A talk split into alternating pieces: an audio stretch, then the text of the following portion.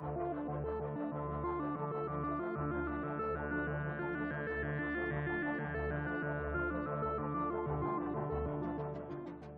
bonjour et bonjour à tous et bravo d'avoir bravé la file de la brocante intergalactique pour réussir à être dans cette salle. J'imagine qu'il doit y avoir des gens au milieu qui sont en train de faire merde. Euh, on, est, on, est, content parce que ben, vous avez, on a un peu de beau temps aujourd'hui, etc. Et on a, donc, il nous fait oublier un peu la, la soirée d'hier soir qui donc était effectivement beaucoup plus humide. Euh, et voilà, ben, quelle aventure. Nous sommes dimanche matin, effectivement, sur le Festival des Intergalactiques et on est bien content parce que c'est déjà une très belle édition qui se passe. Et euh, c'est d'autant plus un plaisir aujourd'hui puisqu'on reçoit, euh, moi je vous considère un peu comme la famille hein, du festival, parce qu'on a fait un petit Twitch ensemble, mais pas que. Voilà, on, aime beaucoup au sein de l'équipe de programmation du festival le travail que, vous menez avec le Ciné-Club de Monsieur Bobine. Et effectivement, aujourd'hui, nous avons trois des représentants, et pas n'importe lesquels, hein, puisqu'à ma gauche, nous avons Johan Orsulik. Hein, je, je, prends ta bio tranquillement. Hein. Passionné de cinéma depuis sa plus tendre enfance, Johan a décidé d'en faire sa aventure professionnelle. Tiens d'ailleurs, première question, Johan, comme ça tu on peut, on peut parler. Comment ça se passe professionnellement du coup sur, euh, sur ce point-là? Euh, Demandeur d'emploi. donc c'est en cours. Et donc en 2017, tu rejoins le site Furiosa, dans lequel tu contribues toujours. Euh, de Nicolas Gilly, ainsi que donc du coup l'équipe de Monsieur Bobine, auquel tu contribues en tant que euh, ben, rédacteur des, des différents contenus proposés. Euh, à sa gauche, Julien Pavageau. Hein, donc lui, on est vraiment sur du multiprofil. Hein, donc euh, je note aussi donc des, dans le désordre, dans ta bio. Hein, tu diras ce que tu mets en premier cinéphile, père de famille, trentenaire nantais et infographiste. Tu mets quoi en premier? Euh, à peu près tout. Il y en a d'autres qu'on peut rajouter. Hein. C'est sans fin. Voilà. Et du coup, tu as créé le ciné-club de Monsieur Bobine. Euh, oui. En quelle année déjà? Euh, 2004. 2004 Je crois, vaguement. Juste pour faire une toute petite parenthèse sur la création du ciné-club de Monsieur Bobine, en fait, c'était une petite notule que tu faisais pour un cinéma.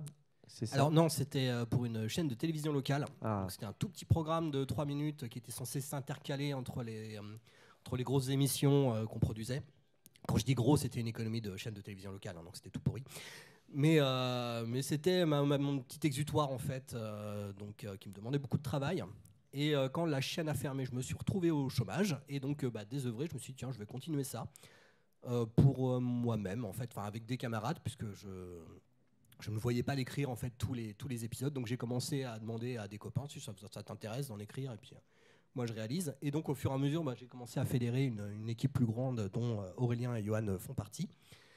Mais il euh, y a aussi Antoine, euh, Antoine Verlet, euh, Cyril Roland, qui est le, le premier, mon camarade qui m'a rejoint en premier. Enfin voilà, on est quand même toute une équipe.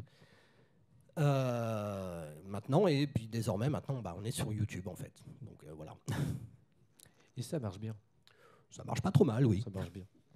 Euh, et donc à ta gauche, Aurélien Noyer, qui nous arrive d'Irlande en plus. Ça, de Belfast. De Belfast. Euh, qui donc, toi, tu fais partie du ciné-club de, Bobi, de Monsieur Bobine pardon, depuis 2015, mais pas que, puisque tu fais des, dont des textes pour l'ouvreuse, Capture Mag, Moverboard France, que je connais moins, et Film Exposure, et donc il y a aussi Rocky Rama. Oui. Donc euh, tu écris beaucoup Sûrement temps perdu, oui, ou quand, quand j'ai de l'inspiration, on va dire. Ok, et ben du coup, euh, ces trois personnes sont les co-auteurs de Matrix. Euh, ah. L'œuvre des Wachowski. L'œuvre des Wachowski. Matrice d'un art social. C'est pas nous qui avons trouvé le titre. Paru chez Feur d'édition en novembre dernier, donc euh, que j'ai lu et que, que je vous recommande. Bah donc, il y a rupture du coup Ai-je appris là? Oui, oui, apparemment, il y a, il y a rupture de stock. Notre éditeur nous wow. l'a dit. Donc, euh... Ok, d'accord. J'ai bien fait de prendre ma, ma petite prévente voilà. sur le moment. Euh, donc il y a un livre qui revient donc beaucoup sur le cinéma en général des, des sœurs Wachowski.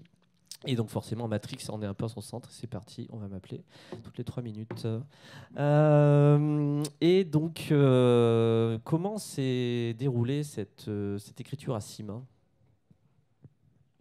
Bah, Globalement, en fait, on, on, avait été contacté par l'éditeur euh, qui avait contacté le Ciné Club de Monsieur Bobine en nous proposant d'écrire un livre sur à la base, c'était sur quelque chose, il n'était pas sûr, il voulait peut-être qu'on fasse quelque chose sur James, James Cameron. Cameron.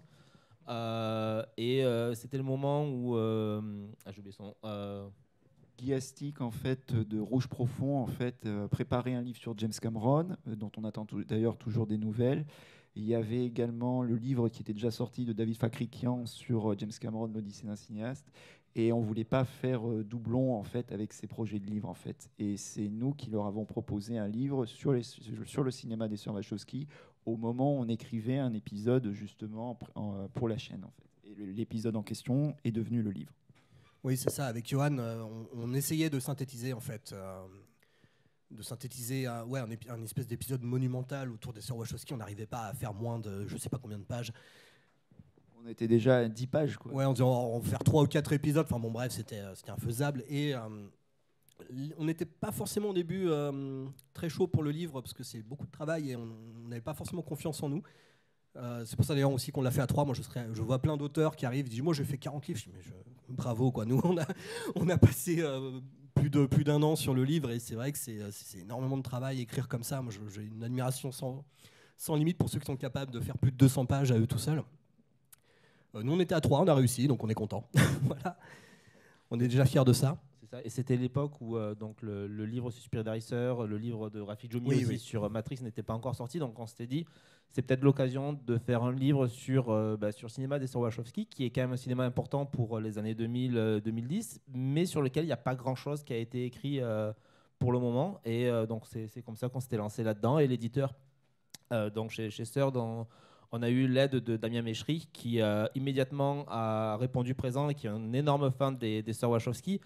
Et ça a été aussi une aide très appréciable parce qu'à chaque fois qu'on proposait des choses, qu'on envoyait des chapitres, euh, qu'on discutait entre nous et des fois avec, euh, aussi avec lui, c'était vraiment quelqu'un qui, euh, qui apportait des bonnes idées, qui faisait toujours des bonnes remarques. C'est le quatrième auteur, hein, quasiment. Quasiment, ouais, Ok, et du coup, bah, l'angle qu'on prend sur cette édition du festival, donc thématique subversion de la science-fiction, punk, cyberpunk, etc. Euh, donc, on a beaucoup dit sur, notamment, on va un peu arriver sur Matrix, hein, du coup, euh, euh, que Matrix en fait était juste un espèce de gloubli-boulga déjà de tout un tas de références cyberpunk. et en fait, c'est un peu un repompé hein, de Ghost in the Shell, mais pas que. C'est le premier qui vient en tête, mais c'est pas le principal. C'est lequel surtout qui a été cité en son temps? En fait, c'était il y avait Neuromancer le roman de William Gibson. Et en fait, bon, alors là, ça perdure encore aujourd'hui. Il y a le fameux cas euh, Dark City. Euh, puisque même il y a encore, je crois, c'était la semaine dernière. Oui, encore très récemment, euh, comment Alex Proyas remet continuellement une pièce dans la machine, en parlant notamment des décors, ce qu'il a apparemment très mal vécu. C'est-à-dire que bah, dans un, quand on conçoit un décor pour un film, c'est pas rare qu'il soit réutilisé de film en film. Vous allez retrouver des costumes de Starship Troopers dans, dans je sais pas combien Power de Ranger, euh, l'autre galaxie. Merci. Et donc, euh, il y avait effectivement tout un décor, euh, le décor de l'hôtel délabré, en fait, avec l'escalier, etc., qui avait été conçu par Alex Proyas lui-même. Et il a très mal vécu de le revoir dans, dans Matrix bah, l'année d'après, en fait. En 98, il y a Dark City qui sortait, 99, Matrix, effectivement. Mais en général, c'est quand même quelque chose d'assez courant dans la production. Et euh, il a aussi la. ce qu'il raconte en fait, c'est que les producteurs auraient montré en 97, au moment où Dark City était terminé, mais pas encore prêt à être sorti, puisqu'il a été remonté plusieurs fois, vu que le film euh, n'avait pas de bonne performance euh, en projection presse. Donc ils l'ont mis dans un petit placard pendant deux ans. Et pendant ces deux ans, il dit que euh, ce film aurait été montré au Sir Wachowski. Donc ça, on ne sait pas si c'est vrai, mais je suis plutôt disposé à le croire puisque c'était dans la même boîte de production. Donc je vois pas pourquoi les, les sœurs Wachowski n'auraient pas eu euh, connaissance de, Dark City euh, puisque les deux films étaient produits en même temps.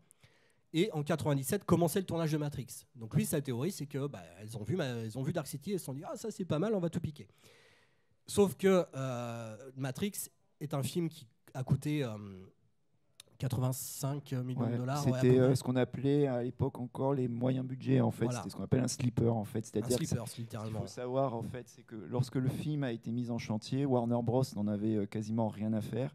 En fait, ils étaient accaparés par un projet qui, qui pensait être le gros euh, carton de l'été 99, qui était Wild Wild West avec, euh, euh, celui qui maintenant est plus connu pour avoir mis une claque à Chris Rock.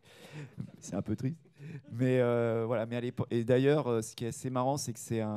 Mine de rien, Wild Wild West et Matrix et Dark City, ça condense en fait quelque chose qui était lié en termes de production, parce que les trois films se, sont interconnectés les uns aux autres puisque à la base, en fait, ce qui s'était passé, c'était que le premier casting qui avait été envisagé par les Wachowski, c'était respectivement donc Sean Connery dans le rôle de Morpheus, qui a refusé le rôle et a refusé le rôle coup sur coup de, de Gandalf dans Le Seigneur des Anneaux pour le même motif, c'est qu'il ne comprenait pas les deux scénarios en fait. Pour jouer après dans la Ligue des Gentlemen Extraordinaires. Voilà, parce qu'après il a accepté la Ligue des Gentlemen Extraordinaires parce qu'il s'en était voulu d'avoir refusé coup sur coup les rôles de Morpheus et de Gandalf en fait.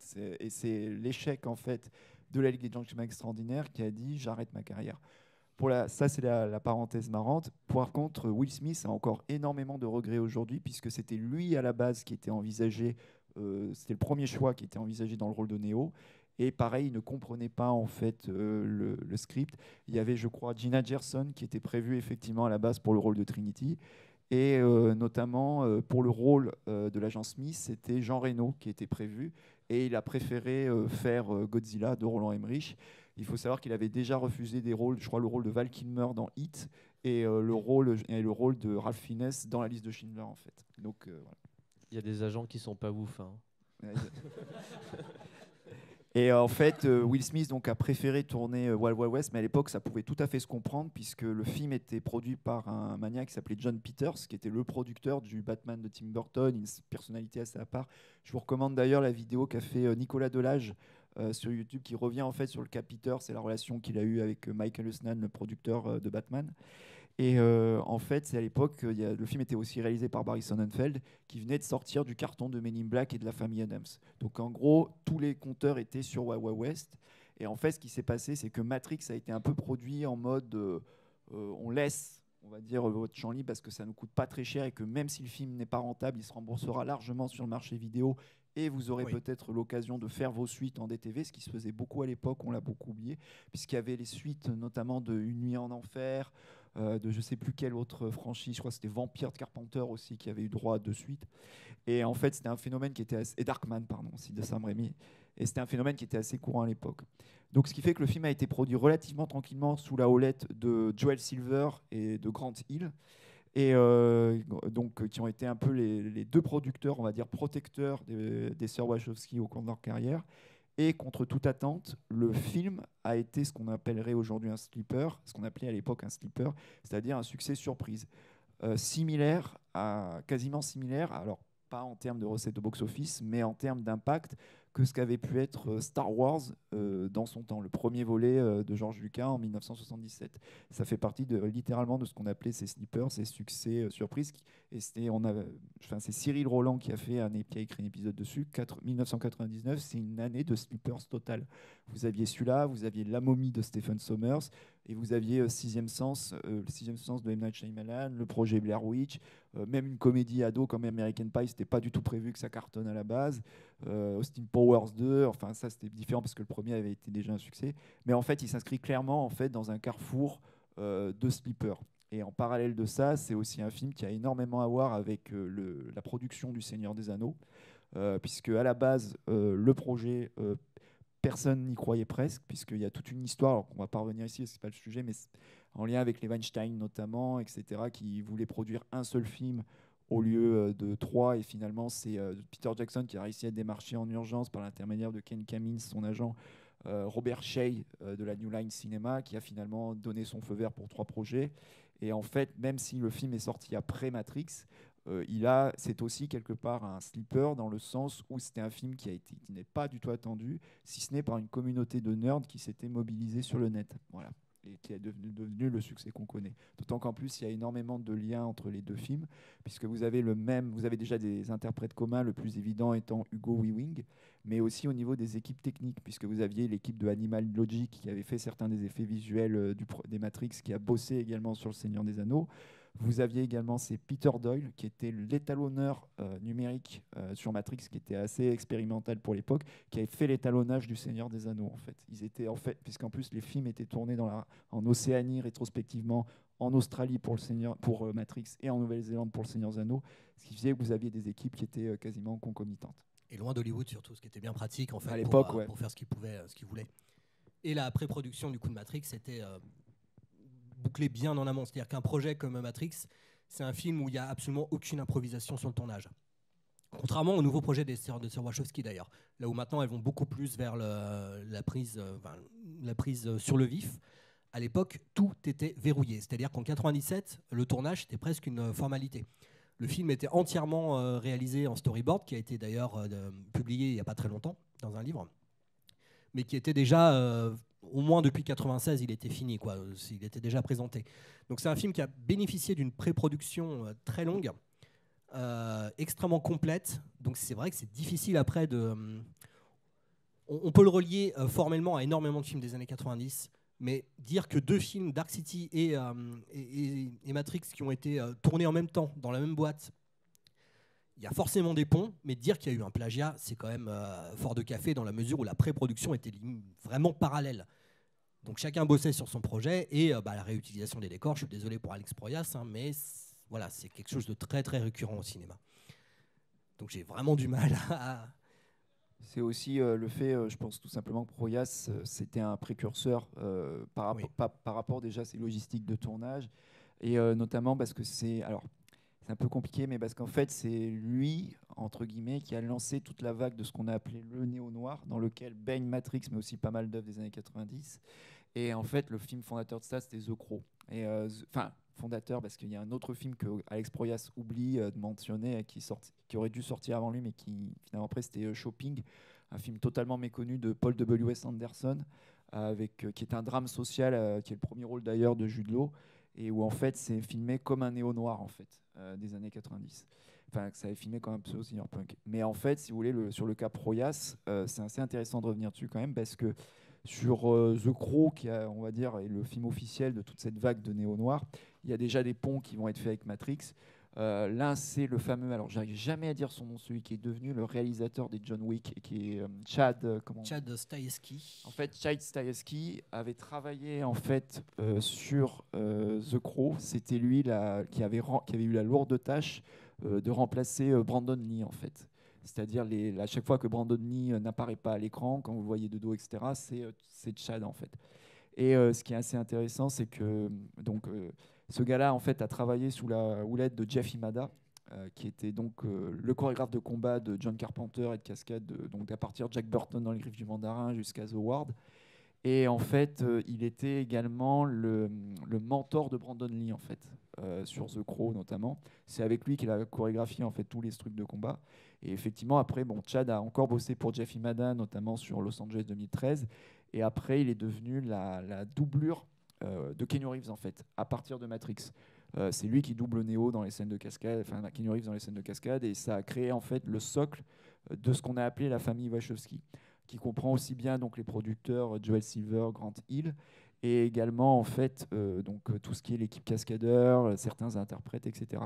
Et par rapport au cyberpunk, je pense qu'en fait ce qui a permis en fait, on va dire au premier Matrix de se détacher du lot, euh, pour revenir au sujet principal, c'était qu'il avait une certaine candeur en fait euh, dans sa proposition euh, cinématographique, c'est-à-dire que quand vous voyez des films de la même époque, style Dark City ou même Blade, c'était pas du tout le même registre, c'est-à-dire qu'il y avait un côté ce qui va, même en dehors de la question du happening qui va apparaître dans Matrix Reloaded, il y avait cette idée en fait de renouer avec une certaine candeur euh, qui avait euh, totalement en fait disparu en fait dans les années 90, qui était une époque extrêmement cynique.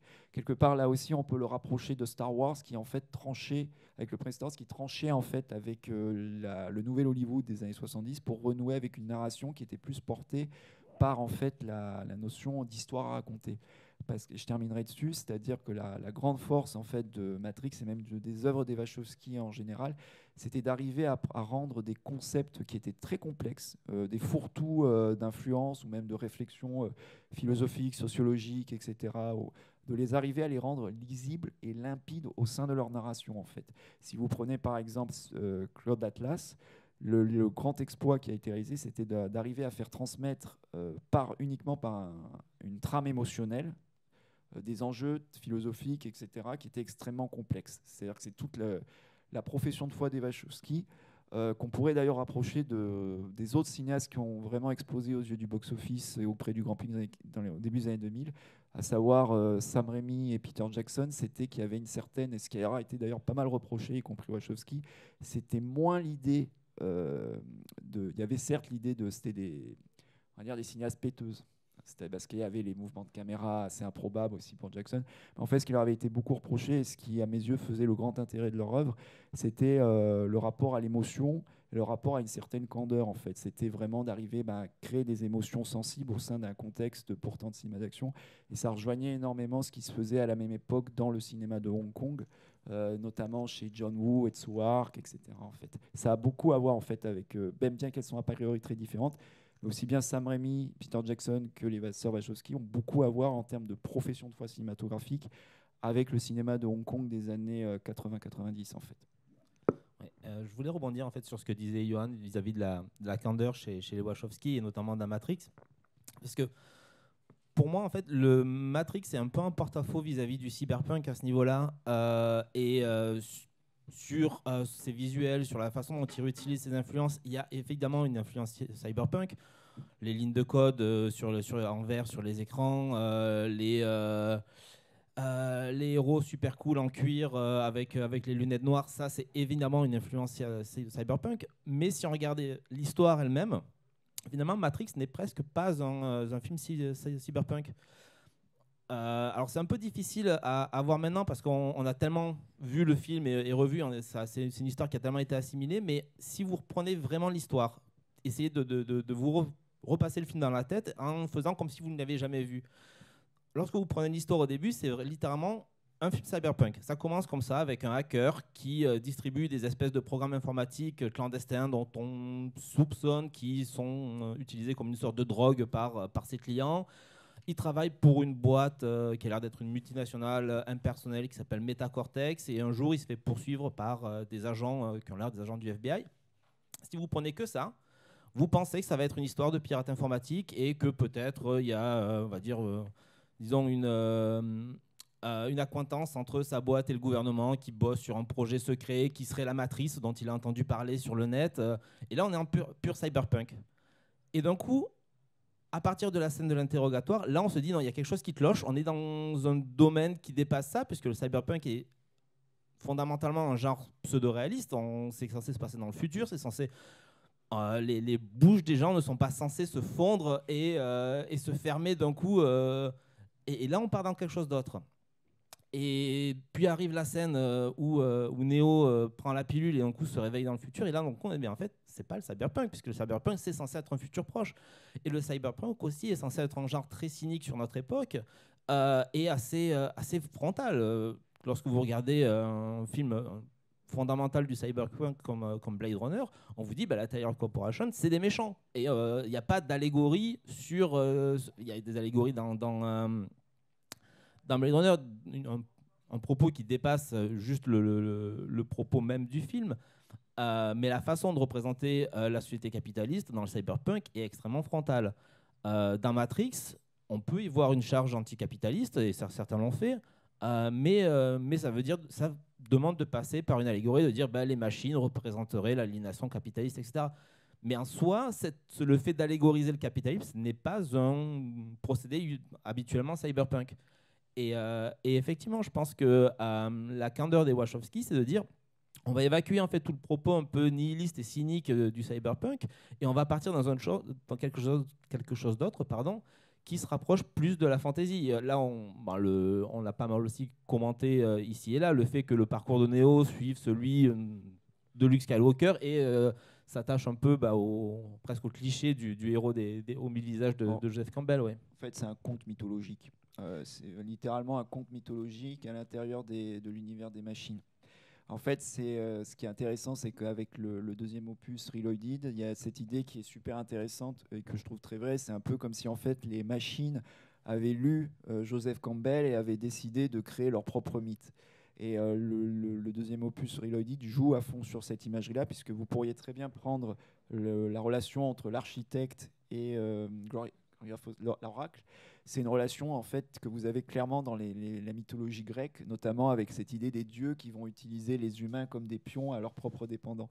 Je vous renvoie bon, aussi bien à l'Odyssée, etc., qu'à des adaptations cinématographiques comme Jason les Argonautes, euh, où il y a des scènes qui sont euh, ben, qui pourraient être des scènes de Matrix, mais dans un contexte de mythologie grecque. Ou d'un point de vue livre, on peut aussi rapprocher ça de Dune et le Messie Dune de Frank Herbert. C'est ça qui est un Messie qui aussi qui va retourner un peu le truc. Euh, le, ben, le du héros, effectivement, dans son deuxième opus, va faire ah bah tiens, on va, on va te le. Dune est de toute façon, je pense, une, une influence. Euh, probable, enfin vraiment euh, très explicite de Wachowski.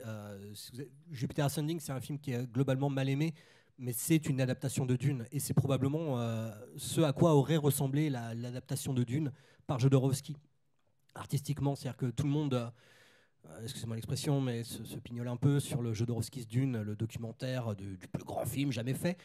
Il n'a pas été fait pour une raison, en fait, parce qu'il a été plus ou moins sabordé hein, par son propre auteur. Artistiquement, euh, cette note d'intention-là a été récupérée dans Jupiter Ascending. C'était d'avoir littéralement une production design différente par planète.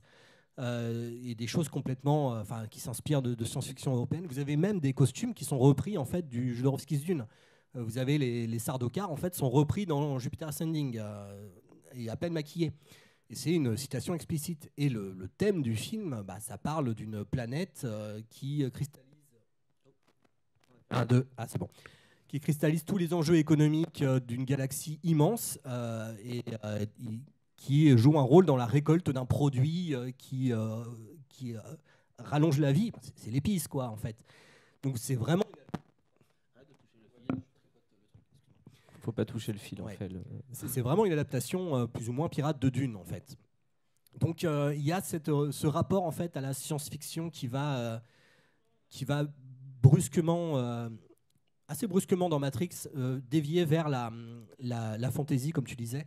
Et il y a aussi l'idée que la, la, notion de réalité, qui est quelque chose qui, qui, comme tu disais, le, le cyberpunk, c'est quelque chose d'assez empirique. Ça parle de notre monde à nous et ça parle d'un futur proche. Et d'ailleurs, c'est euh, dans la conférence euh, de, euh, de Bolchevik hier, ils, en parlaient très bien. Ils disaient qu'effectivement, l'imaginaire actuellement, on arrive aussi à, un mur, puisque de toute façon, c'était des imaginaires qui se déroulaient sur une vingtaine d'années. tous les films des années 90, vous regardez actuellement, on vit littéralement, notre époque, c'est un carton d'ouverture d'un film des années 90. Vous vous souvenez, euh, Judge Dredd, tous ces films-là commençaient par euh, en l'an 2020, euh, les ressources de la Terre, tout ça seront épuisées, gouvernement fasciste, bombe atomique. Bah, là, on vit en fait au début de ce carton-là, donc on n'est pas, j'ai pas hâte à ce qu'on arrive à la fin. Mais en fait, tout ça, c'est de l'anticipation. Vous regardez tous les dates des films, bah, on y est en fait. Ah mais moi je veux, je veux que Keanu Reeves affronte Takeshi Kitano. je veux le face à face moi. Dans Johnny Mnemonic, regardez-le, c'est c'est particulier. Euh, et donc, euh, toutes ces thématiques-là étaient sur des, distances assez proches. Et là, on arrive à un moment où bah, on, y est. Donc, le cyberpunk, finalement, on ne on peut plus vraiment euh, revenir dans ces univers-là. Il faut les réinventer. Matrix, lui, on apprend que ça se passe 100 ans dans le futur, mais rapidement, on comprend, surtout dans Reloaded, que ça se passe probablement même 600 ans dans le futur, vu qu'il y a eu six occurrences de, la matrice. Et qu'on on en est à la septième, donc non, à la sixième, je crois. Bref. Et euh, au fur et à mesure que la trilogie avance, les repères temporels euh, disparaissent. Et ça, c'est quelque chose qui est pour le coup extrêmement bien figuré dans le quatrième, qui est un film qui pourrait se dérouler sur 60 ans en fait. Euh, les repères temporels sont complètement brouillés, les repères spatiaux aussi. C'est qu'on on arrive carrément dans une abstraction. la trilogie Matrix tentait d'aller vers cette abstraction-là et se heurtait un peu aux, limites de, la mise en scène des, des Wachowski, mais elles y parvenaient malgré tout à brouiller les pistes. On ne sait pas combien de temps s'est déroulé entre le premier et le deuxième. Euh, on ne sait pas combien de temps s'est déroulé tout simplement depuis la création de la matrice. On ne sait même pas si ça se passe vraiment, euh, si c'est relié à un autre monde à nous, puisque c'est littéralement qu'une simulation informatique gigantesque. Et au fur et à mesure de la, de la trilogie, la notion de réalité disparaît complètement, euh, visuellement, mais aussi même dans les dialogues. C'est-à-dire que vous regardez à partir du troisième, il n'est plus question de monde réel. On parle du monde des machines. Et c'est délibéré. C'est-à-dire que la notion de réalité, à un moment, on nous le dit, oublie, dès le début, on nous le dit, oublie les concepts de vrai et de faux. Et donc là, on n'est même plus vraiment dans de la science-fiction, mais presque vraiment dans de la fantaisie. Et d'ailleurs, vous regardez le, climax euh, de euh, Matrix Révolution, euh, on est beaucoup plus proche du Seigneur des Anneaux, notamment dans cette espèce d'immense bataille sur le quai, bataille épique avec, avec une musique pas du tout techno, comme on pouvait l'avoir dans, dans Reloaded, qui fusionnait en fait bah, le, avec Juno Reactor. et Don Davis. Euh, et là, ça disparaît. on, même dans le combat final qui s'appelle, c'est le Néodamerung, la piste, et c'est littéralement Ragnarok, c'est-à-dire qu'on est explicitement dans de la mythologie nordique. On n'est plus dans, un, dans quelque chose de, de, de cyberpunk. Il y a aussi, aussi un truc, ce que tu dis, qui est très, très important sur la, la, notion de, de, temps dans l'œuvre des Wachowski, c'est que c'est aussi un truc qu'on va retrouver euh, dans le reste de leur œuvre. C'est-à-dire que fondamentalement, Spin Racer, il n'y a pas de repère euh, temporel défini en fait. Pareil pour Claude Atlas, c'est-à-dire que Claude Atlas, certes, vous avez les récits qui se déroulent à différentes époques, mais l'important c'était plus d'aller vers quelque chose qui était de l'ordre d'une espèce de sentiment qui traverse le temps en fait. Et ça, effectivement, pour revenir sur l'idée de mythologie, ça me rappelle, maintenant que tu le dis, ça me rappelle énormément ce qu'on pouvait retrouver en Chine. C'est-à-dire si vous avez l'occasion de lire la, pérégrination vers l'Occident, c'est un récit complètement euh, fou, c'est-à-dire qu'automatiquement, euh, s'il y a des personnages qui apparaissent au bout de 600 ans, enfin voilà, le, singe est emprisonné pendant des centaines d'années sans que ça ait un vrai impact sur le récit, on va le chercher, etc. C'est-à-dire que c'est quelque chose qui a beaucoup à voir, encore une fois, avec les mythologies asiatiques, dans lequel la conception du temps et de l'espace est totalement euh, quasi métaphysique. Si vous avez l'occasion de voir les films, par exemple, de, de Choi Ark, c'est-à-dire aussi bien Zuli de la montagne magique que Green Snake, cette idée de conte mythologique, elle est beaucoup moins euh, liée à l'idée de, captation temporelle euh, déterminée, comme ça peut être d'un déterminisme occidental, tel que ça peut être le cas dans nos mythologies occidentales. Euh, alors qu'en Asie, et notamment en Chine, il y a cette idée effectivement de traverser, de construire un récit mythologique, mais à travers les époques, mais où c'est la question de l'émotion et de, ce qui va nous dépasser qui va justement en fait être primordial en fait. Et l'idée de mélanger en fait des cosmogonies qui sont incarnées soit par des animaux, soit par des, dieux et des déesses qui justement s'entrecroisent sans aucun problème en fait.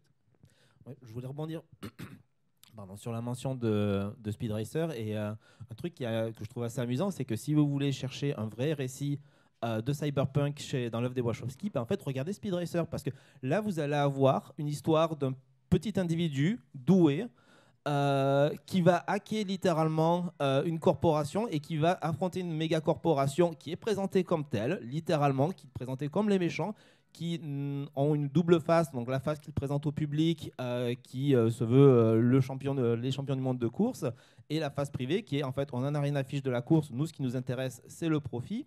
Et là, vous avez vraiment un récit euh, de, cyberpunk. Sauf que l'enrobage est, au contraire d'être en néo-noir, euh, d'être tout sombre avec de la pluie, est extrêmement euh, coloré, extrêmement lumineux. C'est aussi un jeu, sur le jeu aussi, ce qui est important de rappeler, c'est que ce qui avait pu porter porte-à-faux sur les Wachowski à partir de Matrix Reloaded, c'est un jeu sur les structures narratives. C'est-à-dire qu'en fait, il y a en dehors de la question du, happening, comme tu l'as très bien dit, si vous prenez le premier Matrix ça les prémices, comme tu l'as très bien dit, ça les prémices d'un cyberpunk, mais c'est un conte mythologique campbellien très classique. Et ça, elles l'ont fait en fait dès le début de leur filmographie. C'est-à-dire que si vous prenez Band, euh, ça a tout sur le papier pour être à la fois un thriller érotique et ce qu'on a appelé beaucoup les thrillers à twist, qui avaient énormément dans les années 80-90, même les, les, qui sont arrivés principalement dans le sillage de, Tarantino, qui essaient tous de refaire soit Reservoir Dogs, soit Pulp Fiction, c'est-à-dire ça allait aussi bien du côté de Danny Boyle que de Guy Ritchie. Et en fait, ça, les prémices du film peuvent penser à ça, avec cette idée de coupe d'arnaqueuse, machin, qui vont essayer de faire... Euh, de faire une arnaque auprès justement du, du gars de joué par Joe Pantoliano. Mais si vous regardez bien, en fait, toute la structure, c'est un récit d'émancipation féminine qui doit énormément au diabolique euh, de Henri-Georges Clouzot, qui est un peu la structure narrative entre, de, la relation entre les personnages et le rapport au twist. Euh, est assez similaire en fait, c'est une structure assez similaire avec euh, celle du film de Henri-Georges Clouzot et Diabolique. Et c'est un truc qu'on va retrouver en fait notamment dans qu'elles vont refaire à l'identique sur Speed Racer justement. C'est-à-dire que la structure narrative du film est peut-être vue comme un film de cyberpunk, mais c'est en fait un film qui est une déclaration d'amour à l'art automobile, qui est un truc très, très important dans l'inconscient collectif américain. C'est un art vraiment populaire chez eux. Et en fait, toutes les, points de narration sont assez similaires, au, même dans la proposition de voix artistique, au Grand Prix de John Frankenheimer qu'on a déjà évoqué hier, euh, que j'ai déjà évoqué hier dans la présentation de Redline, qui est aussi l'histoire justement d'un pilote qui a perdu son frère et tout, et qui en fait est un amoureux de la course, mais au point où c'est la différence fondamentale avec le, le film d'Evachowski, c'est-à-dire que son amour euh, pour la course automobile et le fait qu'il soit issu d'une classe populaire va jouer en sa défaveur par rapport à, on va dire par rapport justement aux multinationales. Et d'ailleurs, vous avez des points identiques puisque le personnage de Toshiro Mifune, euh, le président de la, compagnie d'automobile dans Grand Prix, c'est littéralement celui que va être euh, Hiroyuki Sanada euh, dans le film des Wachowski. Simplement, c'est que là où le, film de Frankenheimer questionnait les pilotes par rapport à leur pulsion de mort et par rapport au voyeurisme des foules, les Wachowski vont plus en faire une éloge à la vie à l'ouverture aux autres. Voilà. Mais il y a aussi un truc très important dans toute leur œuvre, y compris dans le dernier, c'est qu'il y a une vraie affection pour les héros, et ça, ça les rapproche beaucoup de cinéastes, d'autres cinéastes qu'on apprécie, c'est qu'il y a une vraie affection pour les, gens issus de conditions modestes, en fait. C'est-à-dire, c'est souvent en fait des petites gens, etc. Spin Racer, d'ailleurs, c'est le, pinacle de ça. Hein. C'est-à-dire, c'est des héros euh, issus de classes populaires et tout et en fait qui se retrouvent à devoir se poser la question comment lutter dans un système en fait euh, sur lequel elles ont peu d'emprise. Et Matrix était déjà une question de ça, c'est-à-dire qu'en fait elle va retourner l'idée de révolte avec l'idée de changement de point de vue en fait, c'est-à-dire l'idée que c'est pas tellement en fait tes actes, mais c'est ta manière de voir le monde qui peuvent influer sur le reste en fait. Euh, ouais, pour revenir sur cette idée de, euh, de, changement de point de vue, en fait, un truc que je trouve intéressant, pardon, euh, c'est en fait de, de, voir ce en quoi Matrix n'est pas cyberpunk. Donc, euh, le, principe en fait qui est à la base de Matrix, qui est que vous pouvez être dans un monde euh, qui est fictif et vous ne le savez pas, ça c'est quelque chose qui fondamentalement n'est pas cyberpunk. dans les romans cyberpunk, vous avez en général la, simulation, le, le, cyberespace, mais les gens s'y connectent et ils font très bien la différence entre la réalité dans laquelle ils évoluent et cet espace fictif. L'idée en fait quand vous pouviez vous perdre dans un espace virtuel, ça vient plutôt euh, pour moi de la SF des, années 60 et en particulier des œuvres de Philippe Cadic. Donc vous allez avoir par exemple Ubik, vous allez avoir Le Dieu venu du Centaure. Euh, alors on pourrait dire oui, mais chez, euh, chez Cadic, c'est souvent des, expériences induites par des drogues. Typiquement, le, Dieu venu du Centaure, c'est ça, c'est des gens qui se perdent dans des univers à cause des drogues psychédéliques. Sauf que, comme le rappelait Yann Min à sa, conférence hier, il y a eu des ponts très très forts entre les mouvements psychédéliques en Californie dans les années 60 et la Silicon Valley. Quelqu'un, par exemple, comme Timothy Leary, qui a été connu avant tout pour être le pape du LSD euh, avec, les Mary Pranksters, dès les années 70, euh, dès la fin des années 70, il a très très vite vu que euh, l'informatique et les ordinateurs étaient un facteur potentiel de modification de conscience, donc comme, disait Yuan, de modification de point de vue. Et je pense qu'en fait, il y a une grosse influence chez les Wachowski euh, de cette, euh, de cette vision-là, de, se dire, en fait, les univers euh, virtuels ou psychédéliques, les états de conscience altérés, sont un moyen de modifier notre point de vue et sont un moyen de, voir, de changer notre rapport au monde. Et alors, vous êtes venu voir une conférence où il était censé, on était censé parler des résonances cyberpunk. Et Moi, j'ai une question pour, qui pourra revenir sur là-dessus. En fait, sur, euh, je me disais, en fait, ce qui peut être intéressant, on a beaucoup parlé du fait de, que Matrix, Cyberpunk, etc., donc euh, dans votre bouquin, dans plein de vidéos, ça a été fait et refait depuis 20 ans. Justement, ce qui est intéressant, c'est qu'il y en a un, qui, un numéro 4 qui est sorti il y a quelques mois. Et comment on peut mettre ça en parallèle donc, avec euh, le film de 99 et ce numéro 4 par rapport au genre cyberpunk? Alors, en fait, la démarche est plus ou moins la même. C'est-à-dire qu'en fait, quand les Wachowski euh, se lancent sur Matrix, elles ont parfaitement conscience de l'époque dans laquelle elles vivent et surtout du revival cyberpunk. C'est-à-dire qu'on dit que c'est pas cyberpunk, mais c'est à dessein plus ou moins déguisé en film cyberpunk. Euh, Matrix, c'est littéralement le, bah, bah, on verra avec Matrix 4, mais le premier Matrix, c'est le condensé de tout ce qui pouvait se faire au cinéma et euh, au moins en science-fiction, du moins dans les années 90. On pourrait même le relier à Titanic, si vous voulez. Titanic, ça pourrait même être une dystopie cyberpunk. Euh, s'il est question euh, d'une technologie euh, contrôlée par une grande, grande corporation aussi, qui périclite à cause d'un personnage. C'est littéralement Rose qui fait couler le bateau. Donc vous, avez, vous pouvez relier littéralement tous les films aux thématiques de l'époque, c'est-à-dire bah, des thématiques eschatologiques. Vous aviez je ne sais pas combien de fins du monde des, années 95 à, 2000.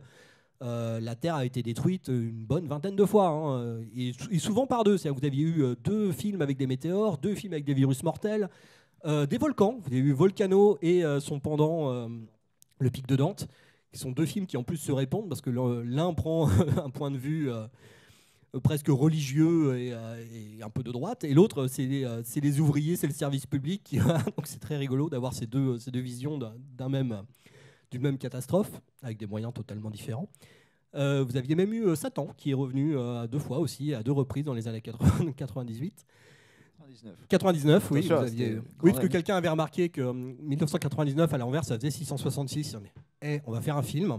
Ça s'appelait La fin des temps et on va prendre Schwarzenegger. Tiens, très bien. Donc voilà. Et voilà, vous aviez cette obsession de la fin, la fin, pas la fin du monde, mais la fin d'un monde.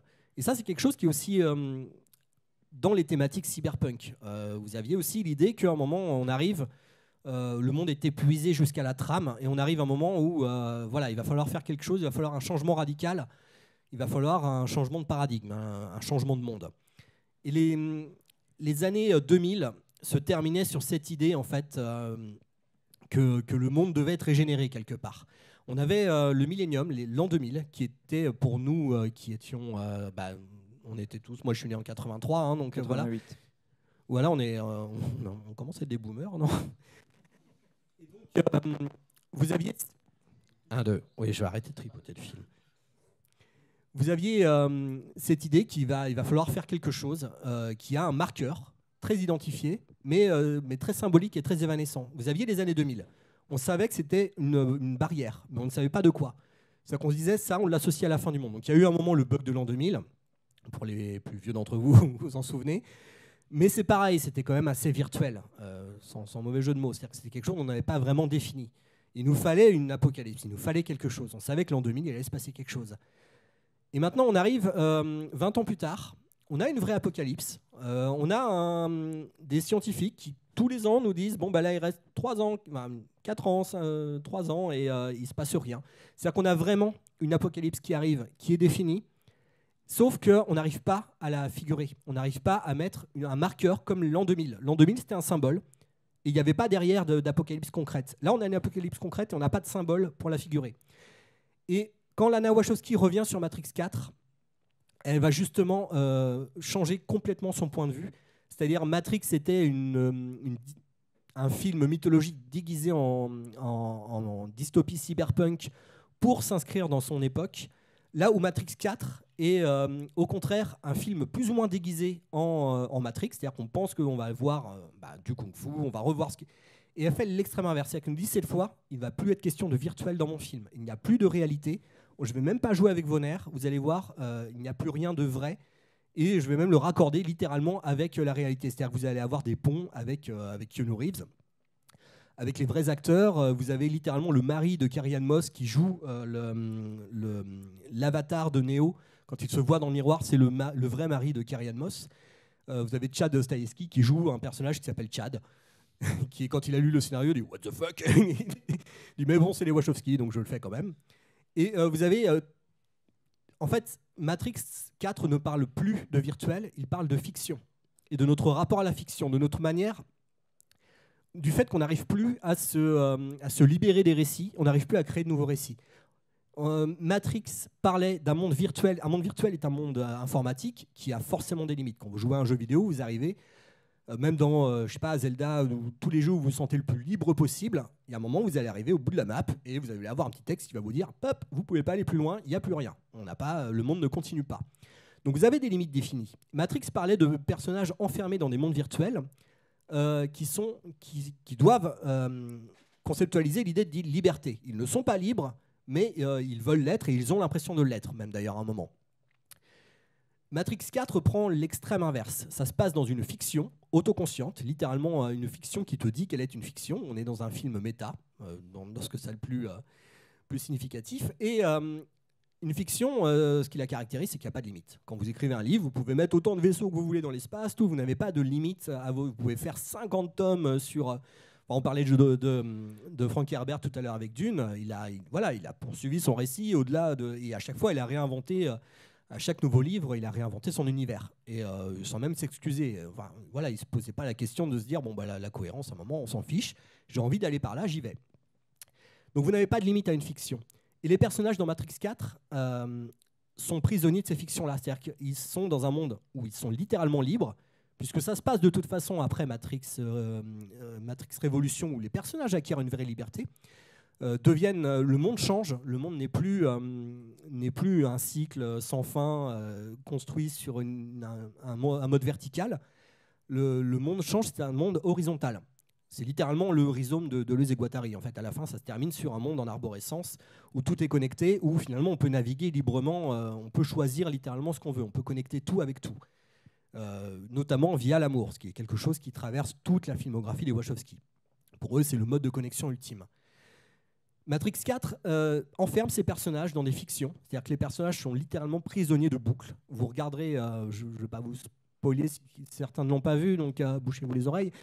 Mais vous avez tout un montage sur White Rabbit où Neo est prisonnier d'un open space. Et regardez cette scène-là, plan par plan. Et vous constaterez qu'il va y avoir des séquences où des personnages répètent plusieurs fois la même chose. Il y a un moment, euh, quelqu'un qui dit Ouais, Matrix, c'est le bullet time. Il commence à faire le mouvement. Excusez-moi, je ne vais pas le faire. je vais casser le micro sinon. Et euh, vous avez un extrait de Matrix, du premier Matrix qui est intercalé. Et vous revenez après, vous voyez le mec qui tombe. Quand vous regardez le début et la fin, le mec n'a plus les mêmes fringues. Vous avez plein de séquences comme ça, de chant contre chant, où les personnages ont l'impression que c'est dans la même séquence. Et en fait, les personnages changent complètement de, de fringues. Et euh, le jeu d'ailleurs, c'est que certains ont euh, des fringues bleues sur un plan et des fringues rouges sur un autre. Voilà, on a encore euh, le clin d'œil à la pile bleue et la, pile rouge. Donc en fait, ce que nous dit cette séquence, c'est que Neo n'est pas dans un montage classique avec une petite musique derrière pour dire que le, temps passe et qu'il bah, s'ennuie dans, son boulot. Non, c'est une boucle modale, comme celle de la scène d'ouverture, c'est-à-dire qu'il est prisonnier d'un récit qui tourne en boucle, qui ne se renouvelle pas, ou très peu, donc qui change juste de costume, et ce, euh, pendant des, euh, on ne sait pas combien de temps. C'est-à-dire que là, je parlais du temps qui se distend.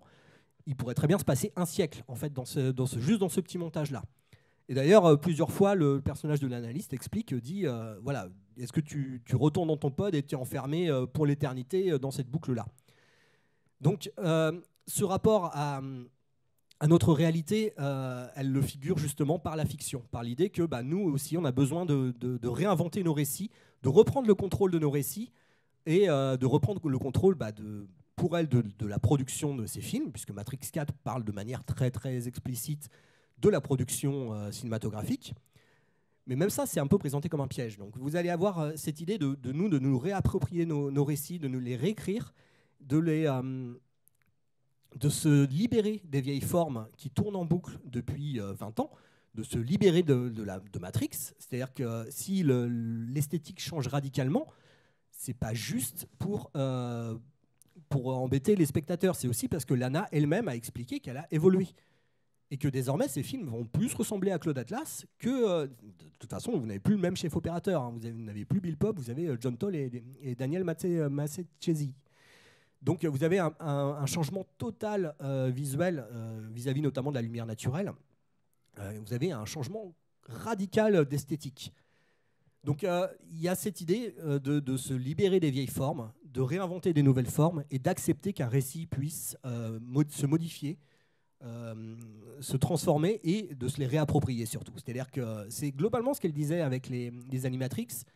elles étaient allées voir globalement énormément de réalisateurs, dont certains étaient leurs influences directes, hein, quand elles vont voir Kawajiri, et elles leur disent bah, Vous faites ce que vous voulez, euh, mais pouvez, on vous donne pas de direction, c'est-à-dire qu'il n'y a, pas de lore Matrix, il n'y a pas de, Genre, par exemple, je sais pas si vous faites un film Batman, il y a des choses à respecter, sinon c'est plus Batman. Bah là, non, faites ce que vous voulez. Quoi. Vous pouvez même faire une comédie musicale si vous voulez. L'un des plus beaux. Moi, j'entends beaucoup de gens qui disaient, euh, qui, qui s'insurgeaient euh, sur Matrix 4 en disant que l'action était toute pourrie, euh, parce qu'il peut se défendre. Mais certains disaient, mais Matrix, c'est avant tout des films d'action. Non. Non, non, l'un des plus beaux segments d'Animatrix, c'est un, c'est Beyond, je crois, c'est euh, le record du monde? Non, euh, il y a un record du monde déjà, mais à la limite, il y a de l'action, mais c'est celui euh, qui se passe dans une espèce d'enclave, un bug dans la matrice, où des, personnages se mettent à, défier la gravité. C'est des enfants qui jouent dans, effectivement dans un espace abandonné, et effectivement, il y a plein de, bugs, et donc c'est un peu magique pour eux. C'est plus une enclave poétique et qui finalement n'a rien à voir. On n'est pas dans un univers cyberpunk, on est quelque chose de très coloré. Euh, et, finalement, ça nous présente même la matrice qui nous, est présentée au premier degré comme une espèce d'ennemi, un système de contrôle. Ça nous la présente sous un jour poétique. Et donc ça, c'est euh, le genre de choses que voulaient les Wachowski. Elles voulaient vraiment qu'on prenne leur, œuvre et qu'on en fasse, qu'on se la réapproprie et qu'on en fasse autre chose. Donc avec Matrix 4, euh, il y a, l'idée de rappeler en fait tout ça, de le remettre devant et de dire voilà ce qu'on voulait dire, et de le remettre au goût du jour à notre époque en disant voilà maintenant où on en est. Aurélien Oui, euh, je voulais rebondir sur Déjà, le, cyberpunk dans, Matrix 4, un truc qui est intéressant, c'est que bah, avec la figure donc de, du patron de, de, Neo, pour le coup, il y a de nouveau un propos relativement direct, directement à cyberpunk qui ensuite va passer, va passer au second plan. et puis, sur ce que disait Julien vis-à-vis de de l'apocalypse euh, et de la fin du monde qui, était effectivement figuré dans, euh, dans les premiers Matrix, où on nous disait, bon, bah, à, une, à une certaine date, euh, le monde a complètement été dévasté lorsque l'humanité a décidé d'occulter le soleil pour, pour essayer de, de, battre, de battre les machines. quelque chose qui va être intéressant, je trouve, dans Matrix 4, c'est l'idée que on peut dépasser ça en en faisant fi des anciennes distinctions. Et euh, une des scènes que je trouve assez capitale dans, Matrix 4, c'est lorsque Neo découvre que euh, l'alliance des humains et des machines ont pu reproduire une fraise. Euh, cette idée que le futur, en fait, contrairement à ce que Matrix pouvait présenter, du moins le premier film, le futur ne sera pas une un antagonisme entre l'humain et la machine, entre l'organique et l'inorganique, mais au contraire, il faudra un moment accepter bah, que la Terre a été dévastée, euh, que nous avons dévasté la Terre, et que la solution ne sera pas un retour à, euh, l'humain euh, pur tel que on, tel, qu'on voudrait le voir, mais que l'humain sera forcément un cyborg. et là, je, vais revenir sur un des chapitres que j'avais écrit dans, le bouquin où je parle de, de Donna Haraway, qui est une philosophe qui a énormément travaillé là-dessus, sur, sur le fait en fait que les, mythes de l'humain pur euh, sont fondamentalement inappropriés euh, pour les temps qui viennent et que euh, si on ne peut pas évidemment accepter certains fantasmes transhumanistes qui sont hyper capitalistes ou qui vont servir à l'exploitation, on ne peut pas non plus rejeter complètement la fusion que ce soit de l'homme ou de la machine, ou les, liens interespèces qui, qui sont le fondement finalement de la, vie sur Terre, et que la reconstruction du monde, du moins ne, même sans parler de reconstruction, le simple fait de vivre euh, sur Terre dépendra de notre capacité à, euh, ben, vivre avec, euh, que ce soit les machines, que ce soit les ordinateurs, que ce soit les autres espèces terrestres. Et notre survie dépendra de notre capacité à construire des modes d'existence et surtout des modes de coexistence avec, avec des êtres différents. Et en, ça d'ailleurs, euh, Matrix 4 raconte à peu près la même histoire que Mad Max Fury Road. Hein. Euh, vous prenez vraiment, c'est vraiment l'histoire d'un de se dire voilà, on, en est arrivé là, on peut continuer une fuite en avant ou on peut euh, reconstruire à partir de ce qu'on a déjà. Et il y, a cette idée de, de mouvement de fuite dans Matrix Fury Road que vous avez aussi représenté dans un mouvement de stagnation dans. J'ai dit Matrix Fury Road, non? Ah bah vous voyez, voilà. Et donc, euh, dans, Mad Max Fury Road, euh, ce, moment de fuite en avant où un moment un personnage dit ça sert à rien. Euh, si on continue à fuir, on va arriver dans un désert de sel, c'est-à-dire qu'il n'y aura plus rien à reconstruire. autant revenir à ce point-là plutôt que de, s'enfermer dans le déni. Et Matrix 4 fonctionne aussi sur cette double, cette structure en, deux, en deux, grands actes, où le premier c'est un, un, acte sur la stagnation et l'autre c'est l'acceptation du changement. Vous avez aussi à peu près le même mouvement d'aller-retour que je voulais dire, en fait, rebondir sur la notion de cyberpunk, c'est-à-dire que c'est un, en fait, sur l'incapacité qu'on avait à aller au-delà du cyberpunk dans la SF des années 2000. En fait, il y avait déjà, il y a déjà une réponse en fait à ça. Euh, c'est le film d'Alfonso Cuarón, Les Fils de l'homme, en fait, qui a totalement redéfini, qui a été, euh, qui a été, euh, je pense, l'équivalent pour les années 2000 de ce que pouvait être Blade Runner dans les années 80, c'est-à-dire que c'est un film qui a été budgété par assez conséquemment, qui a été un flop, même s'il a eu de meilleures critiques que Ben Runner à sa sortie, mais, euh, mais qui est devenu culte. Et en fait, c'est un film qui prend le, procédé inverse euh, de Blade Runner, qui est en fait qui va plus vers une paupérisation euh, du monde actuel, et en fait qui parle justement de bah, du, qui est finalement peut-être ce qui se rapprocherait le plus du monde dans lequel on est, c'est-à-dire un monde avec effectivement une crise climatique, des, des, conflits politiques, etc. Enfin, la question en fait des relations humaines qui deviennent de plus en plus chaotiques, etc. Et en fait, c'est intéressant parce que c'est le film quelque part qui va, euh, qui a réintronisé en fait un tout nouveau renouveau dans la, science-fiction, euh, que ce soit par exemple des trucs comme aussi différents que District 9, que Logan, etc. Ou même, euh, je pense à un petit film coréen qui s'appelle Time to Hunt. Et ce qui est ironique, c'est qu'il y avait déjà les prémices des, Fils de l'homme au pays du cyberpunk, enfin un des pays qui est justement le Japon, puisqu'il y avait un film qui anticipait cette démarche à l'époque où tout le monde était à fond sur le cyberpunk, aussi bien en Occident qu'en Asie. c'est Shallow White Butterfly de Shunji Iwai, qui est un film qui anticipe littéralement la démarche des Fils de Homme, qui est de dire on est déjà dans ce futur-là, on va pas chercher à le upgrader technologiquement parlant, on va simplement raconter l'histoire justement d'une crise climatique et d'un conflit mondial avec justement, c'est parce que ça centre sur des immigrés chinois euh, qui justement arrivent dans un Japon un peu totalitaire et où justement la notion elle est plus d'arriver à changer le monde mais d'arriver à vivre euh, dans ce monde-là en fait. Qui rejoint justement voilà euh, cette idée cette idée un peu qu'on va retrouver, comme tu as très bien dit, ben, dans les, les, films de SF actuels, y compris dans Matrix, dans le dernier Matrix. Et euh, dernière chose, c'est en fait que c'est aussi en ça, je pense que les Wachowski se distinguent dans le cyberpunk d'un pionnier du genre qui est David Cronenberg. C'est-à-dire que chez Cronenberg, mais bien qu'il y ait une fascination pour l'humain et la machine, euh, c'était toujours, euh, il y avait toujours même dans ces, ça enlève encore une fois en rien la qualité de ces films. Mais par exemple, si vous prenez un film comme Vidéodrome ou La Mouche, euh, la, notion de technologie, elle est vue comme quelque chose qui va euh, de néfaste, en fait, de quelque chose qui, va, euh, qui s'accompagne en fait d'une visée pessimiste pour l'humanité.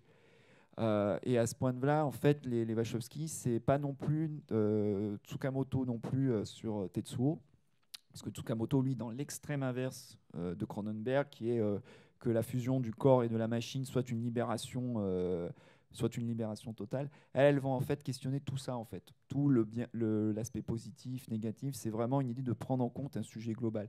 Il y a quelque chose qui est de l'ordre de l'érudition euh, par rapport à ce phénomène-là, euh, qui se développe en fait sur tout le reste de leur œuvre. C'est-à-dire qu'en fait, euh, c'est plus des personnes qui, dans leur manière d'appréhender leur sujet, je rapprocherai beaucoup de Alan Moore justement en comics, ou même de ce que pouvait faire un auteur comme Umberto Eco, parce que là on parlait de Matrix, mais c'est aussi le cas sur toutes leurs œuvres, c'est qu'il y a vraiment l'idée de pousser euh, leur réflexion sur le sujet au bout, et encore une fois d'arriver à essayer de transmettre ça de manière hyper limpide, parce que c'est vraiment des concepts qui sont quand même assez ardus, euh, qui sont aussi propices à ce qu'on pourrait discuter aussi bien à la, machine à café le matin à 11h que sur un forum euh, sur Internet, enfin sur un forum, ça a disparu, mais sur les réseaux sociaux sur Internet.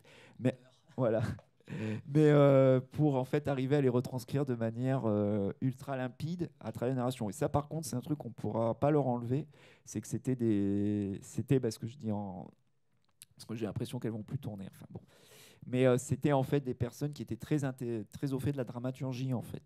Et ça, je pense que c'est hyper important de le rappeler, c'est-à-dire que c'est des c'est des, personnes qui bossaient énormément la dramaturgie, la question de comment, à travers un respect, qu'en fait elles ne voient pas en fait les contraintes narratives, enfin la, question des troisième actes, etc., comme quelque chose en fait euh, d'absolu ou de négatif. C'est-à-dire que c'est quelque chose pour elles, c'est plus un jeu. Et en fait, c'est la notion de arriver à détourner les codes, mais en les respectant, tout en les détournant. En fait, c'est un jeu d'équilibriste assez compliqué, mais c'est comme ça sur tous leurs films pour, rebondir du coup sur ce que je disais sur euh, Cronenberg, euh, c'était euh, une époque vraiment. Les années 90, c'était vraiment une époque paradoxale pour les cinéphiles, en tout cas, et les amateurs de science-fiction. Si vous aviez une époque où la, technologie cinématographique explosait, l'imagerie numérique arrivait vraiment en fait à. Bah, vous aviez Jurassic Park, de toute façon. Voilà, Jurassic Park arrive, paf, on a les premières images de synthèse je vais pas dire photoréaliste parce que si vous revoyez le film maintenant, surtout en 4K, ça a vieilli. Mais euh, les images de synthèse, la technologie a vieilli, mais la manière de les mettre en scène, euh, elle, par contre, le film est toujours bluffant.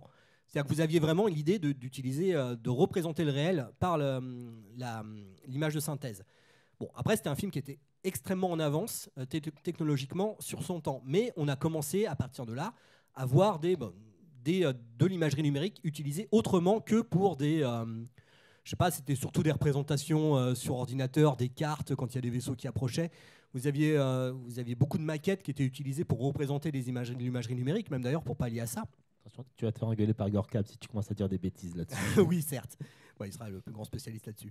Mais vous aviez, vous avez quand même eu, en tout cas, un, un, avant et un après, en fait, euh, des années 90 et de la manière de figurer le réel, en fait, avec de, de l'image totalement virtuelle. Donc là, les, les ponts entre la réalité et la machine se fondaient. C'est-à-dire que le, cinéma opérait littéralement une véritable fusion euh, positive pour le coup, parce que c'était pour la représentation, ça enrichissait énormément. Euh, quand on regarde Jurassic Park, si le film n'a pas vieilli, c'est pour ça. Parce qu'il y a des gens qui se sont posé la question comment on va fusionner au maximum pour représenter des dinosaures numériques en, réalité, qu'on y croit vraiment en fait. Et à l'intérieur des films, euh, le propos était radicalement posé. C'est-à-dire que bah, même dans Jurassic Park, euh, on nous dit clairement c'est pas une bonne idée de refaire, c'est ce que disait hier euh, Bolshevik, c'est pas bien de refaire des dinosaures, ils vont nous bouffer. Et, d'ailleurs, tout le film nous explique que ce ne sont pas des vrais dinosaures. On nous, rappelle systématiquement que ce sont des créatures génétiques, que ce sont des. et ça renvoie d'ailleurs à leur statut d'image virtuelle, c'est-à-dire que tout est faux. Et ce sont des films qui, technologiquement, sont allés de plus en plus loin dans la représentation et nous mettaient en parallèle paradoxalement en garde contre ces technologies-là. Des films autoconscients. Donc, il y avait aussi un cas un peu à part, c'est Terminator 2. Mais Terminator 2, le qui joue en fait sur les deux tableaux, c'est-à-dire que c'est à la fois l'aspect euh, Cronenbergien avec le, T1000 et à la fois cet aspect euh, donc euh, positif à travers le T le T8, enfin avec Schwarzy. Et en fait, ce qui est intéressant, c'est que en cela, c'est Cameron vraiment le vrai précurseur des, des Wachowski, puisque lui, en fait, il a abordé en fait des thématiques qui étaient vraiment des thématiques dites de nerd, puisqu'effectivement, en fait, la manière dont il, travaille en fait le, T1000 dans, euh, dans Terminator 2, c'est en fait, c'est littéralement arriver à transposer auprès d'un large public une idée de métamorphe qu'il y avait justement. Alors, je pense vraiment peut-être même pas tellement à Rob Bottin sur The Thing, même si c'est un concept qu'il avait déjà euh, Cameron, mais vraiment à ce qu'il y avait de chez Cronenberg en fait, cette idée d'inquiétante étrangeté à travers les designs en fait. C'est du body horror. C'est du hein, body horror, voilà. C'est d'arriver à transmettre au grand public une idée de body horror en fait de manière très ingénieuse. Et à côté de ça, vous avez le fameux question de la relation avec John Connor et euh, le T800 sur euh, bah, est-ce que l'avenir avec les machines peut être positif en fait. Mais, Cameron dit que non. Ça dépend du. Ça dépend, oui. Ça dépend de quelle version. Il a changé. Euh, et, vous avez, euh, bah, pour le coup, pour rebondir là-dessus, mais les, les, Wachowski, pour le coup, je pense que l'une des plus grosses influences euh, de leur carrière et sur Matrix et surtout leurs films, c'est vraiment James Cameron. Vous regardez, on parle beaucoup des mechas dans Révolution qui, qui s'inspirent de l'anime, des animés. pour moi, il s'inspire beaucoup plus du power loader d'Aliens. De, bah, il y a carrément en plus euh, des renvois explicites à, Aliens. Hein. Enfin, je veux dire, même il y a même Smiley Vasquez et tout. Parce qu'en fait, en plus, c'est que Cameron, euh, ça, on a tendance un peu à l'oublier, c'est que ça a été, euh, ça fait partie de ces cinéastes précurseurs qui ont réussi, qui ont leur grand talent, ça a été d'importer une culture dite de nerd. sur des formats grand public, c'est-à-dire que Cameron, ça a été un des premiers à s'intéresser au domaine de la japanimation à une époque où c'était quand même quelque chose d'assez confiné à marché de niche. Ça a été un des premiers aussi à s'intéresser beaucoup, en plus de l'imagerie numérique. Euh, toute la... En fait, il a une relation qui est assez étrange, c'est-à-dire une relation qui est, on va dire, très fusionnelle avec le Japon. C'est pas pour rien, par exemple, que. Alors, on n'a jamais su si c'était euh, vrai ou pas. il y a un truc qui est vrai, c'est que c'est lui qui, avec Spielberg, qui a fait la promo de Ghost in the Shell. Euh, en Occident, puisque s'il y avait carrément en fait là, il disait, l'avait vendu donc notamment aux États-Unis avec le, marqué l'un des plus grands films que vous pourrez voir. Bon, on peut pas lui en vouloir. Euh, et euh, c'est lui qui en a fait la promotion. Mais en même temps, il y a une anecdote que je trouvais très marrante, c'est qu'apparemment, on n'a jamais su si c'était vrai ou pas, mais j'aimerais qu'elle soit vraie, mais je suis pas sûr. C'est qu'il se raconte que apparemment, euh, il a noué amitié avec Mamoru Oshii, James Cameron, et qu'apparemment Mamoru, il aurait invité Mamoru Oshii à voir le premier montage de fini de Titanic, et qu'en retour, euh, Cameron a été invité par Oshi à voir le premier montage d'Avalon en fait. On n'a jamais su si c'était vrai ou pas. C'est des rumeurs qu'Odéon dit, mais j'aimerais bien euh, qu'elles soient. Enfin, on rêverait qu'elles soient vraies. Mais c'est vrai qu'en fait, je pense que ce qui les rapproche encore une fois des Wachowski et de Cameron, c'est encore une fois la notion de culture animiste euh, qu'il y a au Japon et notamment en Asie, où si vous voulez, il n'y a rien de de défini en fait dans, dans, le, dans la pureté en fait justement. Il n'y a, a, pas cette notion de pureté. Il y a cette idée que le corps il est tout le temps en mouvement parce qu'il est relié à la nature et à l'évolution euh, justement de cette dernière. Ça rapproche aussi de toutes les œuvres. Ça va aussi bien euh, de Miyazaki en passant par Ishiro Honda en passant par Tsukamoto même s'il le fait de manière plus technologique. Mais au final il y a toujours cette idée là en fait. Ouais c'est cette ah. idée de fusion dont excuse-moi il n'a pas vu non, on va juste, on arrive au bout de notre heure ensemble. Parce que ce que j'aime bien avec vous, c'est qu'en fait, j'attends le micro et après, je peux gérer le festival sur mon téléphone. Très pratique. Euh, non, mais c'est cool, vous avez plein de choses à dire. Non, c'est juste que là, il nous reste un petit quart d'heure pour les questions publiques. Et donc, euh, si vous avez des questions, n'hésitez pas à lever la main. Là-bas au fond.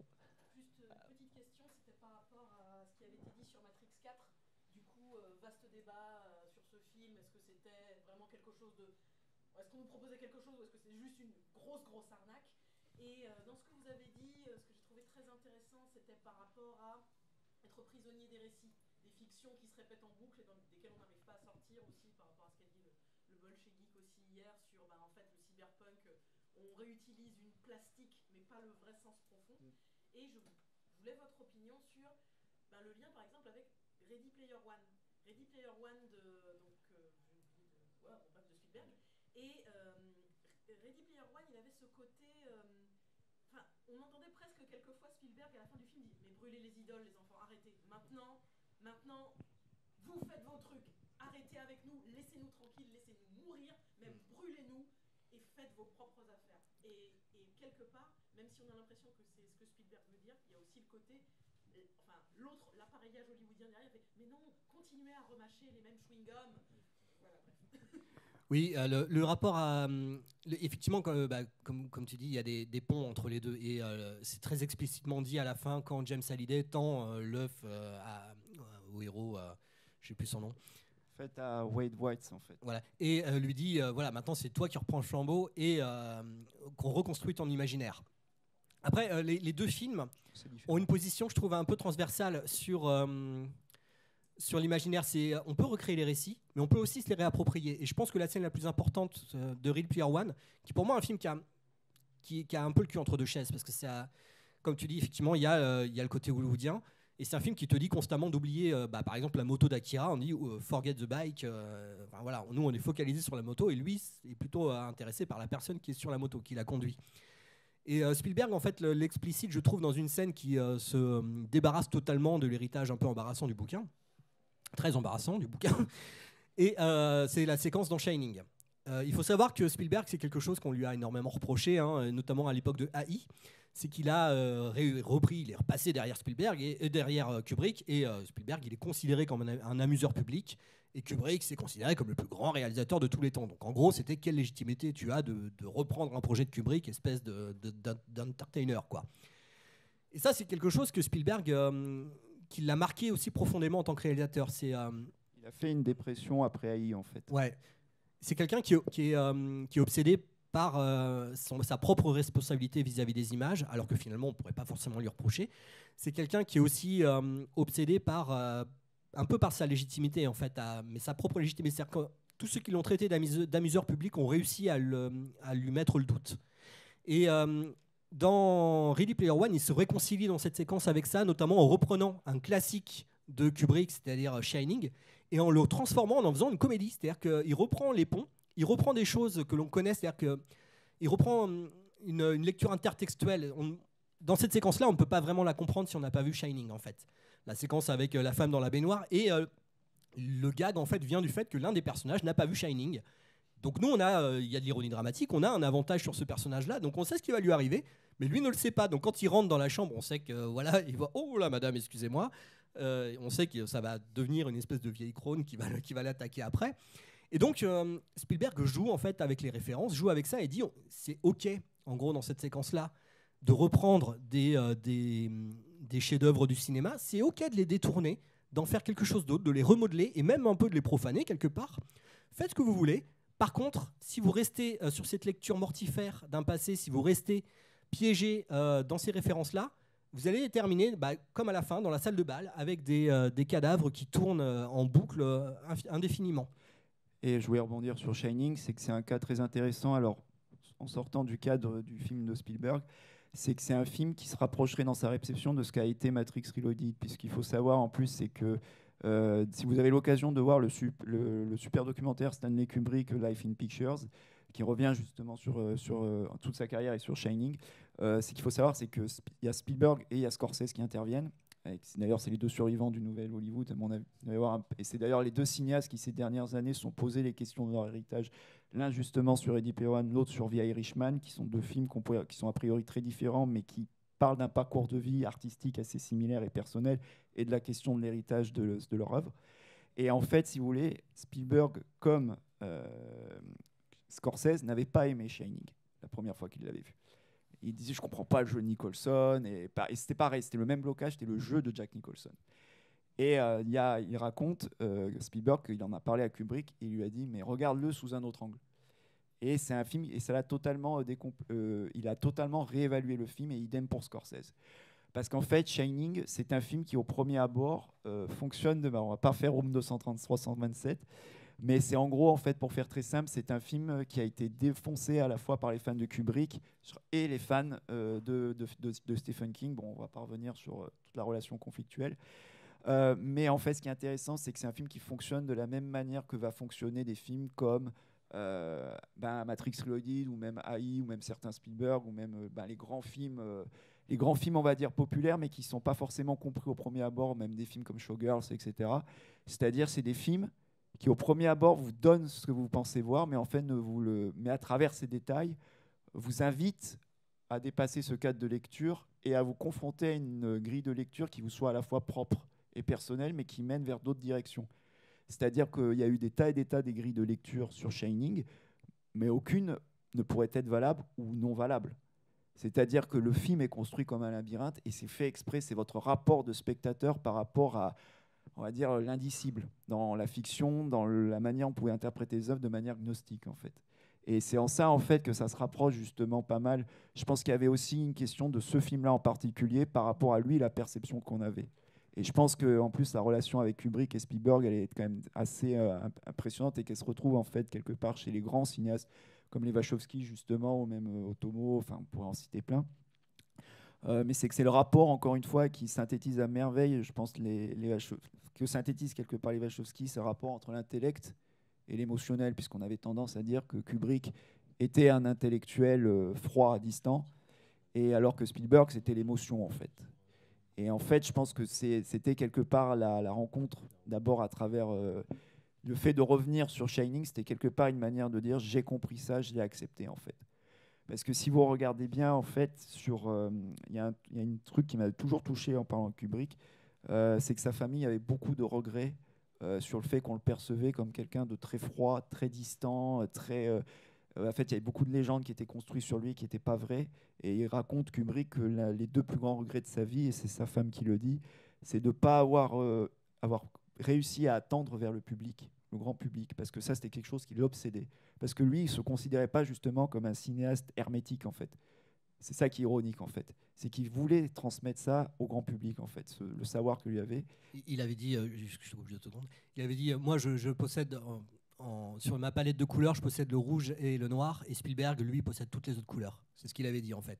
Donc je pense qu'il y avait vraiment une, symbiose entre les deux quelque part. Et la dernière chose, c'est que euh, lui, il avait un regret aussi, c'est qu'il disait, et c'est sa famille qui le raconte, c'est que lorsqu'est arrivé Eyes Wide Shut, il dit Moi, je voulais faire plusieurs interviews, je voulais casser en fait toutes les légendes qui faisaient de moi ce cinéaste un peu euh, mystique, un peu, un peu, un peu secret, un peu dictatorial qu'on avait, parce que c'est vrai qu'effectivement, il y a aussi un jeu sur la compréhension de l'œuvre, la scénario One est très intéressante pour ça.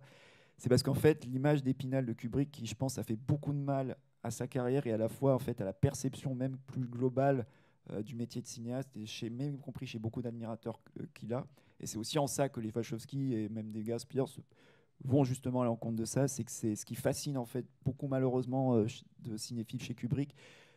C'est l'idée du cinéaste omnipotent, euh, dictateur, intraitable avec ses acteurs et où la fin justifie les moyens en fait. Et ça, c'est quelque chose, je pense, qu'il lui voulait, voulait faire vers la fin de sa vie. Et malheureusement, il est mort avant ça. Et ça, c'est ce que sa famille raconte toujours. Ils ont énormément de regrets par rapport à ça je, pense que ce, que tu, ce à quoi tu faisais référence chez les Wachowski, euh, vis-à-vis de Kubrick, qui, euh, elles, ont, de plus en plus, avec les années, développé une approche plus libre euh, de leur art. Et, et, je pense, en fait, d'une certaine profession de foi, ça se retrouve justement à la fin de, de Matrix 4. Et pour revenir encore une fois à la comparaison avec Ready Player One, une des grandes différences pour moi, c'est que la fin de Ready Player One, c'est qu'on reste dans le même schéma de on a toujours un élu et c'est lui maintenant qui va décider. Alors qu'à la fin de Matrix 4, finalement, contrairement à la fin du premier Matrix où on te présentait Neo comme le nouvel élu et c'est lui qui va porter la guerre des humains contre les machines et c'est lui qui va nous sauver. Euh, à la fin de Matrix 4, Léo et Trinity disent bah en fait, on ne sait pas ce qu'on va faire. On n'est pas les élus, on n'est pas les gens qui vont dominer l'humanité, qui vont mener l'humanité. Nous, on va peut-être mettre des arcs-en-ciel et puis, et puis on verra ce que les autres feront. On va peut-être essayer d'aider les gens à se libérer par eux-mêmes, et après, ils, décideront de leur sort. Et, en cela, je pense qu'il y a une vraie différence de discours. Euh, là où, Ready Player reste prisonnier des grands discours, euh, des grands récits mythologiques. À la fin, Matrix 4 nous dit ben, maintenant, allez, amusez-vous, prenez votre bac euh, le monde comme un bac à sable et n'attendez pas des, grands, euh, des grands messies, mais allez-y, amusez-vous. Peut-être une autre question si on a le temps Peut-être. on est midi et demi, on n'a pas d'autres tables rondes qui enchaînent, donc on est légèrement moins pressé que d'habitude. donc on peut prendre une autre question.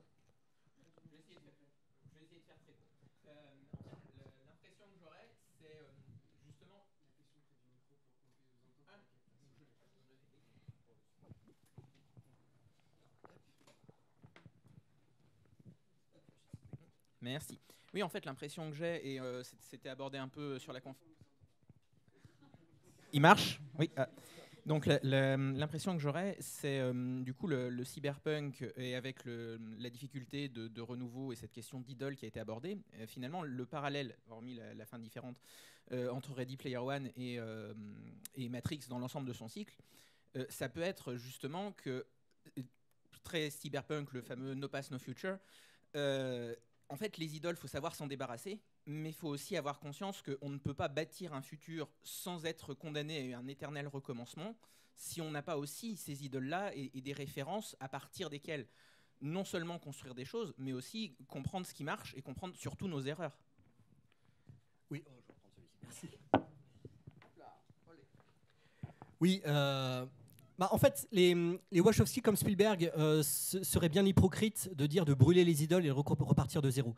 Parce que elles-mêmes, euh, les Wachowski et, euh, Spielberg lui-même, ont construit leur carrière sur des épaules de géants. Spielberg le dit dans. Il, s'identifie à John Hammond dans Jurassic Park et il s'est explicitement dit à un moment, un personnage lui dit Vous êtes hissé sur les épaules des, des, des, géants, vous avez pris une technologie qui ne vous appartient pas et vous vous la réappropriez. C'est ce que Spielberg a conscience de faire depuis le début de sa carrière. Euh, euh, il cite ouvertement John Ford, il va citer euh, Frankenheimer, il va citer énormément de monde. Et ça, en ça, c'est un cinéaste maniériste, c'est-à-dire quelqu'un dont le cinéma, dont, les films ont le cinéma pour toile de fond. Tous ces films parlent de près ou de loin de cinéma. Pareil pour les Wachowski. Donc, ils ont bâti leur carrière sur cette, sur l'héritage en fait qui était déjà là, sur déjà des idoles ils se sont euh, réappropriés. Et euh, dans Ready Player One, par exemple, un personnage dit à un moment personne ne peut, euh, ne peut passer King Kong. En gros, voilà, le film est là, ça sert à rien de le reproduire ad vitam aeternam. il faut aussi essayer de soit le, produire une relecture, mais pas refaire systématiquement la même chose. Arrêter de tourner en rond et essayer de changer de direction. Mais Ready Player One, c'est pas un film de. James Hallyday, par exemple, c'est quelqu'un qui est présenté comme un créateur mais euh, il n'a rien fait en fait dans l'Oasis. Il a juste aggloméré des références. Vous avez euh, plein d'univers, mais c'est pas lui qui a créé Batman, c'est pas lui qui a créé Minecraft. Il a juste euh, pris tous les univers qui lui plaisaient, Star Trek, etc., et il les a agglomérés dans un autre univers en disant maintenant amusez-vous avec ça. C'est une boîte de une boîte de jeu gigantesque. on la secoue et, et on voit ce qui en ressort. Et ce qui est amusant, c'est que Matrix est littéralement conçu comme ça. C'est-à-dire qu'on est souvent obsédé. Moi, j'ai été obsédé pendant très longtemps hein, par les lectures euh, multiples de Matrix avant de me rendre compte à un moment que c'est une impasse. Il n'y a, pas, euh, a pas de lecture absolue de Matrix. Il n'y a pas de vrai sens caché. Dans la mesure où c'est un film euh, qui cite Baudrillard, c'est-à-dire que vous allez avoir une espèce de surcouche de réalité et rien en dessous. Et c'est ce rien qu'on essaie de reconstruire. C'est-à-dire qu'on essaie de trouver un sens, on essaie de naviguer dans les symboles, on se dit, mais alors le mérovingien, c'est un ancien élu, mais alors non, en fait, c'est euh, le vrai méchant, mais non, en fait, mais en fait, c'est tout ça à la fois. C'est tout ce que vous voulez que ce soit. Euh, votre compréhension va dépendre de votre culture, votre parcours, votre euh, compréhension, votre quelqu'un qui va avoir telle ou telle religion va peut-être pas voir la même chose.